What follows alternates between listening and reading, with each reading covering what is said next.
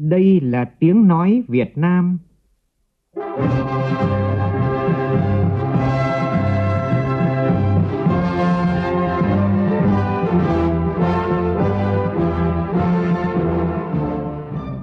là tiếng nói Việt Nam,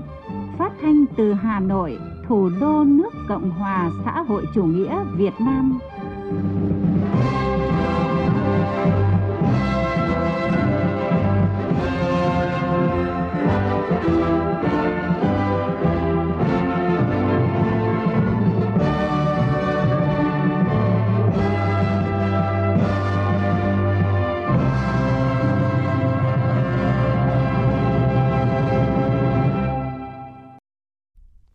Biên tập viên Duy Quyền xin kính chào quý vị và các bạn. Mời quý vị và các bạn nghe chương trình Thời sự sáng nay thứ năm ngày 24 tháng 1 năm 2019, tức ngày 19 tháng 12 năm Mậu Tuất. Chương trình có những nội dung chính sau đây.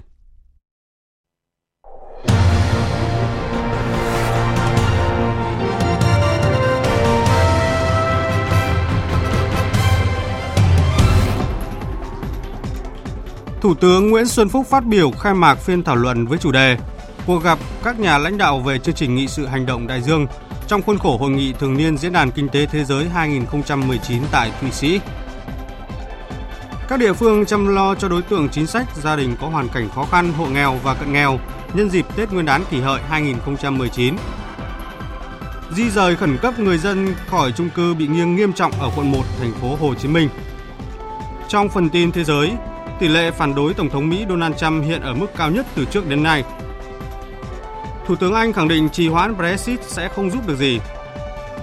Trong chương trình, biên tập viên Đài Tiếng Nói Việt Nam có bình luận nhan đề Khi tử thần ôm vô lăng.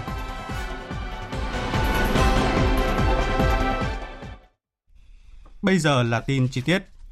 Chiều qua theo giờ Việt Nam, nhân dịp dự hội nghị thường niên Diễn đàn Kinh tế Thế giới Web Davos 2019 tại Thụy Sĩ, Thủ tướng Nguyễn Xuân Phúc đã phát biểu khai mạc phiên thảo luận với chủ đề cuộc gặp các nhà lãnh đạo về chương trình nghị sự hành động đại dương. Tin của phóng viên Vũ Dũng. Thủ tướng ghi nhận nhiều nỗ lực trong quản trị biển và đại dương nhưng cho rằng rất cần phải có những đột phá, nhất là huy động và phân bổ hiệu quả nguồn lực để ứng phó với những thách thức nghiêm trọng của biến đổi khí hậu toàn cầu, nước biển dâng và hỗ trợ cho các quốc gia bị tác động nặng nề nhất. Thủ tướng đề nghị thành lập diễn đàn đối tác công tư rộng mở về ứng phó với biến đổi khí hậu và bảo vệ môi trường sinh thái biển để tăng cường chia sẻ kinh nghiệm, hợp tác, chuyển giao công nghệ, huy động các nguồn lực và thu hút sự tham gia của các doanh nghiệp và bảo vệ môi trường. Với môi trường siêu kết nối trong cách mạng công nghiệp 4.0 đang mở ra cơ hội phát triển cho nhiều lĩnh vực, trong đó có bảo vệ biển đại dương. Thủ tướng Nguyễn Xuân Phúc đề nghị diễn đàn kinh tế thế giới phối hợp với các đối tác nghiên cứu thúc đẩy hình thành mạng lưới hình thành mạng lưới toàn cầu về chia sẻ dữ liệu biển và đại dương. Hoan nghênh cộng đồng quốc tế ủng hộ lập trường chung của ASEAN về việc bàn cần đảm bảo an ninh, an toàn, tự do hàng hải, hàng không trên khu vực Biển Đông. Bên lề hội nghị web Davos 2019, Thủ tướng Nguyễn Xuân Phúc đã có cuộc gặp tiếp xúc với lãnh đạo các quốc gia, tổ chức quốc tế và nhiều lãnh đạo các tập đoàn quốc gia gồm Thủ tướng Nepal Sama Oli, Tổng Giám đốc Tổ chức Thương mại Thế giới WTO Roberto Azevedo, gặp nhà vua Bỉ Philip tiếp giám đốc điều hành tập đoàn Apple Tim Cook, tiếp tổng giám đốc công ty AB InBev Carlos Brito, tiếp chủ tịch tập đoàn Procter Gamble Mageravan Surahan, tiếp giám đốc tập đoàn Adidas Casper Rostet, tiếp chủ tịch tổng giám đốc điều hành các bus Sister Hat, tiếp phó chủ tịch Facebook Nick Clegg và tiếp phó chủ tịch điều hành tập đoàn Sanofi Catherine Chigoni. Hội nạn nhân chất độc da cam thành phố Đà Nẵng vừa tổ chức trao hơn 400 xuất quà Tết tặng gia đình nạn nhân chất độc da cam trên địa bàn thành phố. Mỗi suất quà trị giá 500.000 đồng, gồm 200.000 đồng tiền mặt và gạo ăn, nước mắm, đường sữa. Dịp Tết năm nay, Hội nạn nhân chất độc da cam thành phố Đà Nẵng đã vận động cho các nhà hảo tâm, doanh nghiệp hỗ trợ hơn 1.500 suất quà Tết tặng nạn nhân chất độc da cam. Ông Nguyễn Chi Thái ở tổ 46 phường Hòa Quý, quận Ngũ Hành Sơn, thành phố Đà Nẵng được nhận quà lần này nói. Hoàn cảnh gia đình cũng rất khó khăn, có câu bị chất độc do côn. Hôm nay cũng nhờ có nhờ tờ trợ giúp đỡ cho gia đình tôi món quà Tết gồm rượu, bánh kẹo. Món quà này giúp gia đình chúng tôi trong trở trong những ngày Tết. Còn tại tỉnh Con Tum, Ủy ban Nhân dân địa phương này đã thống nhất xuất 1 trên 12.000 tỷ đồng từ ngân sách hỗ trợ cho hơn 30.000 hộ thuộc diện nghèo và cận nghèo trong dịp Tết Nguyên đán kỷ hợi năm 2019. Tin của phóng viên Khoa Điểm, thường trú tại khu vực Tây Nguyên. Cụ thể, đối với trên 19.500 hộ nghèo theo tiêu chí thu nhập, tỉnh Con Tum hỗ trợ mỗi hộ 500.000 đồng. Đối với gần 12.000 hộ nghèo theo tiêu chí thiếu hụt tiếp cận dịch vụ xã hội cơ bản và hộ cận nghèo, mỗi hộ được hỗ trợ 200.000 đồng. Để đảm bảo các hộ dân đều được nhận tiền ăn Tết, đối với khoản kinh phí 9 tỷ 800 triệu đồng hỗ trợ hộ nghèo theo tiêu chí thu nhập, Ủy ban nhân dân tỉnh Con Tum giao Sở Tài chính lập thủ tục tạm cấp kinh phí chuyển về quỹ vì người nghèo của tỉnh để phân bổ cho các huyện thành phố hỗ trợ người dân. Riêng khoản kinh phí gần 2 tỷ 400 triệu đồng hỗ trợ hộ nghèo theo tiêu chí thiếu hụt tiếp cận dịch vụ xã hội cơ bản và hộ cận nghèo. Ủy ban nhân dân tỉnh Con Tum giao chính quyền 10 huyện thành phố của tỉnh chủ động phối hợp với Ủy ban Mặt trận Tổ quốc Việt Nam cung cấp cũng như các tổ chức hội đoàn thể huy động các nguồn tài trợ, đồng thời cân đối bố trí ngân sách của huyện để hỗ trợ. Việc hỗ trợ phải hoàn thành trước ngày 26 Tết, tức ngày 31 tháng 1 năm 2019 dương lịch. Phóng viên An Kiên đưa tin, Sở Lao động Thương binh và Xã hội tỉnh Lào Cai cho biết, đến nay đã có trên 50.000 xuất quà với tổng trị giá gần 20 tỷ đồng được trao tận tay cho các đối tượng chính sách, các đơn vị lực lượng vũ trang trên toàn tỉnh Lào Cai để đón Tết. Các phần quà gồm 4.000 xuất quà của Chủ tịch nước tặng người có công và thân nhân người có công, trên 30.000 xuất quà từ ngân sách của tỉnh và hơn 16.000 xuất quà của các sở, ban ngành, huyện, thành phố, đơn vị doanh nghiệp tổ chức. Ngoài ra, tỉnh đã trích nguồn ngân sách địa phương để bố trí trên hơn 50.000 kg gạo cứu đói hỗ trợ cho gần 1.000 hộ nghèo trên toàn tỉnh. Tối qua, Ủy ban Nhân dân phường Cầu Kho, quận 1 đối thoại với 38 hộ dân sinh sống tại trung cư 518 Võ Văn Kiệt để di rời khẩn cấp ra khỏi trung cư này vì nguy cơ đổ sập. Tin của phóng viên Duy Phương thường trú tại thành phố Hồ Chí Minh.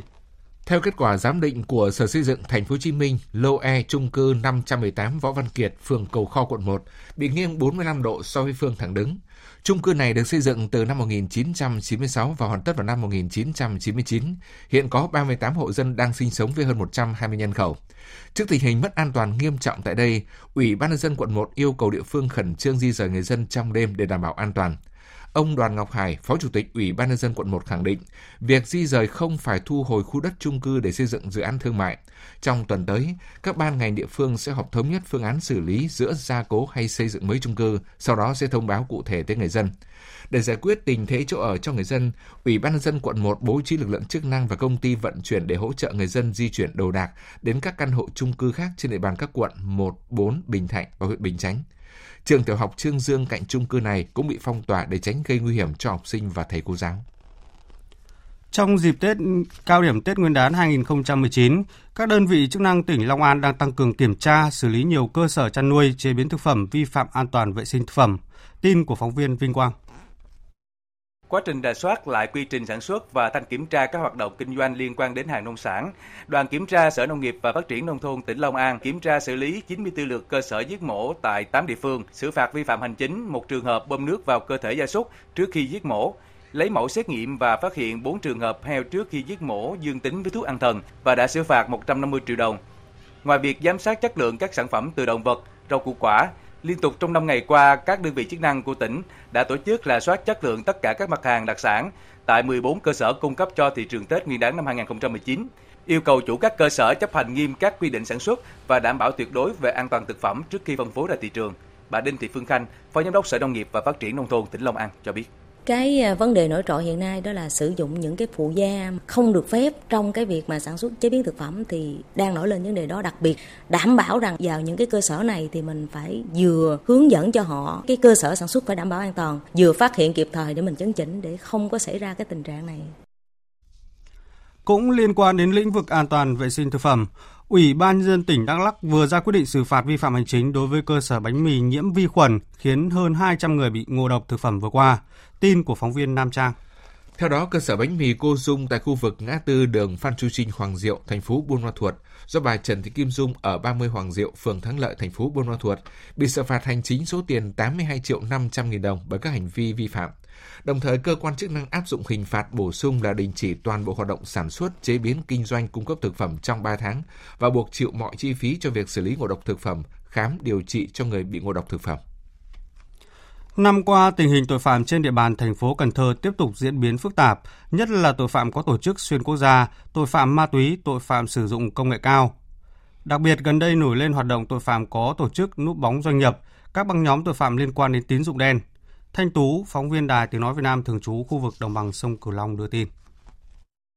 Ban chỉ đạo phòng chống tội phạm, tệ nạn xã hội và xây dựng phong trào toàn dân bảo vệ an ninh Tổ quốc thành phố Cần Thơ đã tập trung đẩy mạnh công tác đảm bảo an ninh chính trị và trật tự xã hội trên địa bàn. Trong năm qua, các lực lượng đã triệt phá 889 vụ với hơn 3.800 đối tượng tệ nạn xã hội, khởi tố 110 vụ với 237 đối tượng, xử lý hành chính 690 vụ với hơn 2.700 đối tượng, với số tiền là 4,5 tỷ đồng. Đại tá Nguyễn Văn Thuận, Giám đốc Công an thành phố Cần Thơ cho biết, trong năm nay và những năm tiếp theo, dự báo tình hình an ninh chính trị và trật tự an toàn xã hội sẽ còn nhiều diễn biến phức tạp hơn.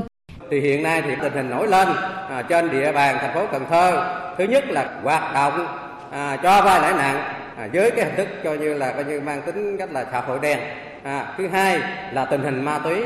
À, đây là một vấn đề bức xúc đề nghị các đồng chí quan tâm trong thời gian tới, à, nhất là trong các cái à, dịp Tết. Hôm qua, lực lượng cảnh sát giao thông công an tỉnh Tiền Giang ra quân tuần tra kiểm soát các loại xe ô tô khách từ 8 chỗ ngồi trở lên, ô tô tải, xe container trên quốc lộ 1A, tuyến giao thông trọng điểm của cửa ngõ miền Tây. Phóng viên Nhật Trường đưa tin. Lực lượng làm nhiệm vụ trên quốc lộ 1, đoạn từ ngã tư Đồng Tâm đến cầu Mỹ Thuận, tỉnh Tiền Giang đã kiểm tra và phát hiện 13 trên 18 ô tô các loại có vi phạm về an toàn giao thông. Tuy nhiên, do lực lượng cảnh sát giao thông chưa được trang bị dụng cụ test nhanh về chất ma túy nên chưa kiểm tra được tài xế nào vi phạm về lĩnh vực này. Trung tá Nguyễn Trường Kỳ, Phó trưởng trạm kiểm soát giao thông Trung Lương, Phòng Cảnh sát giao thông, Công an tỉnh Tiền Giang cho biết kiên quyết cái xử lý nghiêm các lỗi đó là gì là nguyên nhân dẫn đến cái tai nạn giao thông ban chỉ huy trạm cũng có chủ động tham mưu cho ban y phòng. Tham mưu bám đốc có cái có kế hoạch là phối hợp với nhiều lực lượng trong đó là cảnh sát à, ma túy thì phối hợp về cái chặn dừng kiểm tra và xử lý đối với hành vi vi phạm liên quan đến độ cồn như chất ma túy. Theo báo cáo nhanh của Tổng cục Thủy lợi, sau gần 3 ngày lấy nước đợt 1 phục vụ gieo cấy vụ đông xuân ở các tỉnh Trung Du và Đồng bằng Bắc Bộ, tính đến 17 giờ chiều qua đã đạt gần 46% tương đương với hơn 250.000 ha so với tổng diện tích gieo trồng. Trong đó một số tỉnh có diện tích đà, nước đạt cao là Nam Định, Hà Nam, Phú Thọ, Ninh Bình, Vĩnh Phúc, Thái Bình, Hải Dương, Hà Nội. Theo kế hoạch, đợt một lấy nước của các tỉnh Trung Du và Đồng bằng Bắc Bộ sẽ kéo dài đến hết 24 giờ đêm nay. Thưa quý vị và các bạn, Tết đang đến cận kề nhưng người trồng hoa Phú Mậu, huyện Phú Vang, tỉnh Thừa Thiên Huế xót xa nhìn những luống hoa bị tà lụi do mưa lụt sâu bệnh. Nhiều thiệt hại hàng chục triệu đồng. Phản ánh của phóng viên Đài Tiếng Nói Việt Nam tại miền Trung. Khu nhà lưới rộng hơn 500 m2 của anh Nguyễn Văn Duẩn ở xã Phú Mậu, huyện Phú Vang, ngày giáp Tết rực rỡ sắc hoa. Vườn hoa Tết nhà anh đã được thương lái, các nhà hàng, khách sạn đến đặt mua gần hết. Theo anh Duẩn, Trồng hoa trong nhà lưới đầu tư khoảng vài trăm triệu đồng nhưng giảm thiểu được rủi ro. Vụ hoa Tết này, anh Duẩn trồng gần 100 chậu hoa các loại, tăng gấp đôi năm ngoái. Khi những người trồng hoa trong nhà lưới vui mừng vì hoa được mùa, được giá, thì nhiều người trồng hoa truyền thống ở làng hoa Phú Mậu nổi tiếng khắp nơi lại đứng ngồi không yên. Ông Hồ Văn Sự, thành viên Hợp tác xã Phú Mậu 2 cho biết, năm nay ông đầu tư hơn 10 triệu đồng để trồng hoa cúc, nhưng mưa lạnh kéo dài, sâu bệnh phát sinh, nhiều cây bị thối rễ, không nở hoa đúng dịp Tết giai đoạn này là người ta đang bơm xịt thuốc dự bộ lại khỏi bị hư không được đoạn này thì bây giờ tái trắng luôn mình năm trước thì đầu tư ra thì còn thu lại được như năm nay có những người họ không thu lại được vốn đâu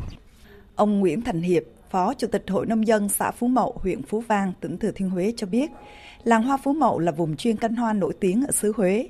Cả xã có hơn 10 hecta chuyên trồng hoa cây cảnh, chủ yếu là hoa cúc truyền thống. Thế nhưng năm nay, thời tiết bất thường, Sâu bệnh hoành hành khiến hơn một nửa diện tích trồng hoa Tết ở làng hoa Phú Mậu bị hư hại, nhiều nơi đành phá bỏ. Năm nay hoa mua hàng năm mươi trời chết rất nhiều, 60% là hư rồi. Đặc biệt cái hoa cúc làng không chịu nổi mưa nhiều sẽ thối rễ. Khi mưa thì một số cái loại là vi khuẩn virus trong đất là phát sinh mạnh thiệt hại nhiều. Hồi thì cũng là động viên ba con là cố gắng khắc phục khó khăn. Quý vị và các bạn đang nghe chương trình Thời sự sáng của Đài Tiếng Nói Việt Nam. Tiếp theo chương trình, biên tập viên Nguyễn Kiên chuyển tới quý vị và các bạn một số thông tin về thời tiết đáng chú ý. Hôm nay, khối không khí lạnh đã suy yếu và di chuyển lệch ra phía đông, nên thời tiết ở khu vực Bắc Bộ và Trung Bộ đang ấm dần lên. Đêm và sáng vẫn còn rét, có nơi rét đậm, nhưng đến trưa chiều trời giảm mây, chuyển nắng. Nền nhiệt cao nhất trong ngày ở khu vực phía Tây Bắc Bộ phổ biến từ 20 đến 23 độ, riêng Điện Biên, Lai Châu có nơi 24 đến 26 độ. Ở các tỉnh phía Đông Bắc Bộ, nhiệt độ cao nhất hôm nay phổ biến từ 19 đến 23 độ. Khu vực Nam Trung Bộ cũng giảm mưa hẳn, chỉ còn mưa rải rác về đêm, ban ngày trời có nắng ấm áp. Nam Bộ có mưa rào nhẹ vào ban đêm, ngày nắng, nhiệt độ cũng không quá cao, chỉ trong khoảng từ 29 đến 32 độ.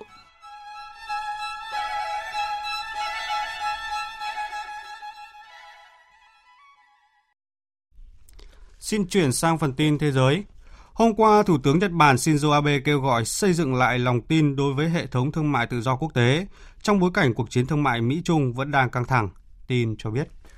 Phát biểu tại Diễn đàn Kinh tế Thế giới 2019 đang diễn ra tại Davos, Thụy Sĩ, ông Abe nhấn mạnh tầm quan trọng của một hệ thống cho phép dữ liệu số phi cá nhân, một động lực tiềm năng cho nền kinh tế, được tự do trao đổi giữa các quốc gia.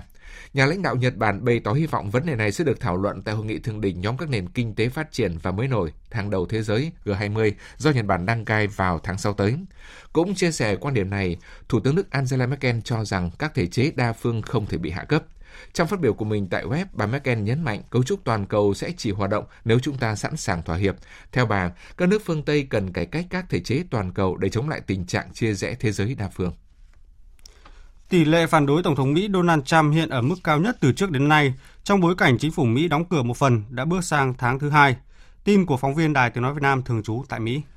Kết quả thăm dò dư luận do hãng Politico Morning Consult tiến hành từ ngày 18 đến ngày 22 tháng 1 công bố ngày hôm qua cho thấy khoảng 57% cử tri cho biết họ không tán thành cách thức điều hành công việc của ông Donald Trump, trong khi có 40% tán thành. Bên cạnh đó, 54% trong số gần 2.000 người được hỏi đổ lỗi cho Tổng thống Donald Trump và các nghị sĩ Đảng Cộng Hòa về việc chính phủ Mỹ đóng cửa một phần đang diễn ra, trong khi chỉ có 35% đổ lỗi cho Đảng Dân Chủ về sự bế tắc đó. Kết quả thăm dò dư luận được đưa ra vào ngày thứ 33 chính phủ Mỹ đóng cửa một phần, mà nguyên nhân chủ yếu được cho là xuất phát từ yêu cầu của Tổng thống Donald Trump về khoản ngân sách 5 tỷ 700 triệu đô la để xây dựng bức tường dọc biên giới giữa Mỹ và, và Mexico.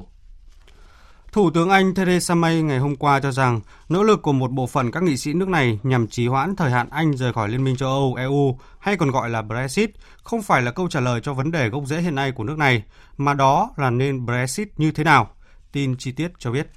Phát biểu trước Quốc hội Anh, bà May nêu rõ việc cố gắng thiết lập một tình huống để gia hạn Điều 50 của Hiệp ước Lisbon không giải quyết được vấn đề gì, bởi cuối cùng nước Anh vẫn sẽ phải đưa ra một quyết định. Các lựa chọn vẫn không có gì thay đổi, Brexit có thỏa thuận, Brexit không thỏa thuận hoặc là không Brexit nữa. Tuyên bố của bà May đưa ra trong bối cảnh chiến dịch vận động nhằm kéo dài hạn chót Brexit vừa được tiếp sức sau khi công đảng đối lập cho biết đảng này nhiều khả năng sẽ ủng hộ đề xuất này nếu được đưa ra bỏ phiếu tại Quốc hội. Theo kế hoạch, Thủ tướng Đức Angela Merkel và trưởng đoàn đàm phán Brexit của EU Michel Barnier sẽ gặp nhau tại Berlin trong ngày hôm nay để thảo luận về những bế tắc hiện nay trong đàm phán trong đàm phán về Brexit. Chỉ còn 5 ngày nữa là đến thời điểm cuối cùng để Thủ tướng Anh Theresa May phải trình bày kế hoạch Brexit lên Hạ viện Anh. Và mặc dù bà May đã khởi động mọi nỗ lực mới liên quan đến đường biên giới Ireland nhằm hồi sinh thỏa thuận Brexit bị Hạ viện bác bỏ vào tuần trước, nhưng cho đến thời điểm này, điều khoản dọc chắn dường như vẫn là một rào cản đối với Thủ tướng Theresa May trong việc đàm phán với các nghị sĩ trong nước cũng như với các nhà lãnh đạo Liên minh châu Âu. Sau khi thỏa thuận Brexit của Thủ tướng Anh Theresa May không vượt được qua cửa ải Hạ viện Anh hồi tuần trước, bà May cho biết là sẽ tiến hành tham vấn các nghị sĩ từ tất cả các đảng, các nghiệp đoàn thương mại, các nhóm doanh nhân và các tổ chức xã hội dân sự để tìm một thỏa hiệp lớn nhất có thể cho quan hệ Anh-EU trong tương lai và vấn đề mấu chốt chính là điều khoản rào chắn. Theo đó đảm bảo rằng sẽ không có việc kiểm tra hải quan dọc biên giới giữa Cộng hòa Ireland, một thành viên của EU, với Bắc Ireland thuộc Vương quốc Anh sau khi Anh rời EU. Thủ tướng Anh Theresa May cũng tuyên bố tiếp tục thảo luận với các đồng nghiệp về vấn đề biên giới này sau cho thỏa thuận nhận được sự ủng hộ lớn nhất của Hạ viện. Sau đó, bà sẽ trở lại Bruxelles để thảo luận với EU về các sửa đổi đối với thỏa thuận. Hiện nhóm các nghị sĩ ủng hộ Brexit mềm, tức là duy trì các quan hệ kinh tế thân mật với EU, đang có kế hoạch sử dụng quyền sửa đổi dự thảo thỏa thuận Brexit của Thủ tướng Theresa May để tránh kịch bản Brexit không đạt được thỏa thuận và buộc Thủ tướng May giảm bớt sự cứng rắn trong quan điểm cho rằng rời EU tức là phải rời thị trường chung và liên thuế quan. Trong khi đó, phía Liên minh châu Âu nhấn mạnh sẽ không tái đàm phán thỏa thuận Brexit mà các nhà lãnh đạo đã nhất trí với bà May hồi cuối năm ngoái sau nhiều cuộc đàm phán cam go. Thậm chí, người phát ngôn Ủy ban châu Âu Margaritis Sinat cho rằng nếu Brexit không thỏa thuận thì đường biên giới cứng giữa vùng Bắc Ireland và Ireland là điều không thể tránh khỏi. Và đây là điều cả EU lẫn chính phủ Anh đều không muốn xảy ra. Dư luận hiện đang trông chờ sự đột phá của Thủ tướng Anh Theresa May trong việc giải quyết vấn đề biên giới Ireland, điểm mấu chốt trong thỏa thuận Brexit. Và tiếp theo chương trình là trang tin thể thao.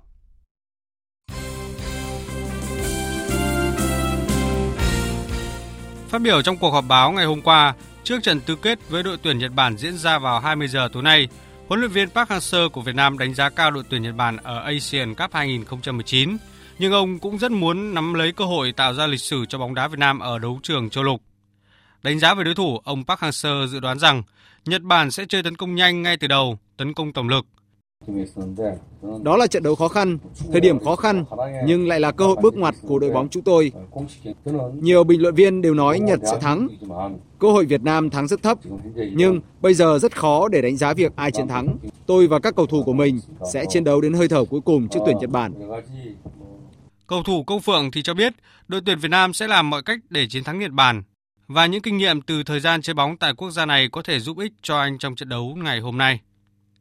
Trong khi đó, phát biểu trước trận tứ kết thứ hai giữa đội tuyển Trung Quốc và Iran trong khuôn khổ Asian Cup 2019 diễn ra cùng ngày, huấn luyện viên trưởng đội tuyển Trung Quốc Marcelo Lippi đánh giá rất cao về đối thủ. Tuy nhiên, ông cũng cho rằng mặc dù Iran xếp hạng cao hơn Trung Quốc và là ứng viên cho chức vô địch, nhưng không có gì là không thể trong bóng đá. Ở phần ngược lại, huấn luyện viên trưởng Iran tuyên bố đội bóng của ông đang dẫn dắt phải tận dụng tối đa kinh nghiệm của các cầu thủ trong cuộc đối đầu với Trung Quốc sẽ diễn ra vào lúc 23 giờ đêm nay.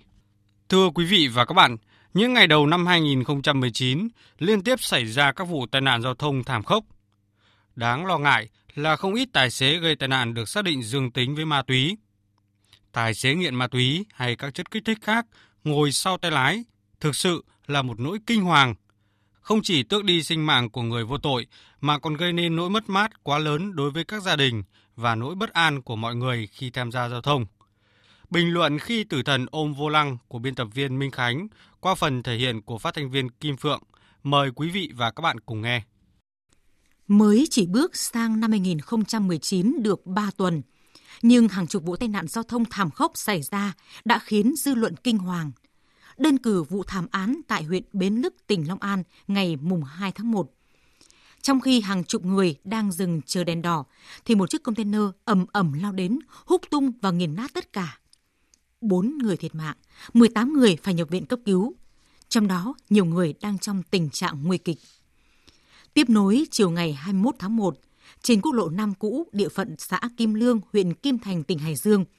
chiếc xe tải 5 tấn đang lưu thông trên đường, bỗng nổi cơn điên la vào làn đường dành cho xe thô sơ, đâm thẳng vào 14 cán bộ xã đang đi bộ. Hậu quả, 8 người tử vong, 7 người bị thương. Qua kiểm tra, tài xế gây ra hai vụ tai nạn đều dương tính với ma túy. Sử dụng ma túy đang là một thực trạng nhức nhối trong giới lái xe, đặc biệt là lái xe container, lái xe siêu trường, siêu trọng, đường dài. Ma túy được sử dụng với lý do để lái xe có thể tỉnh táo ôm vô lăng thâu đêm suốt sáng trên những nẻo đường. Vậy nhưng, sự tỉnh táo mà ma túy mang lại vốn được điểm mặt chỉ tên là ảo giác đã biến lái xe thành những hung thần xa lộ, thành những tử thần ôm vô lăng, đẩy hàng chục, hàng trăm người vô tội vào cái chết oan ức, gây nên nỗi đau, nỗi mất mát không thể nào nguôi ngoai cho từng ấy gia đình. Trong cuộc họp mới đây của Ủy ban An toàn Giao thông Quốc gia, bàn giải pháp siết chặt quản lý xe và tài xế container,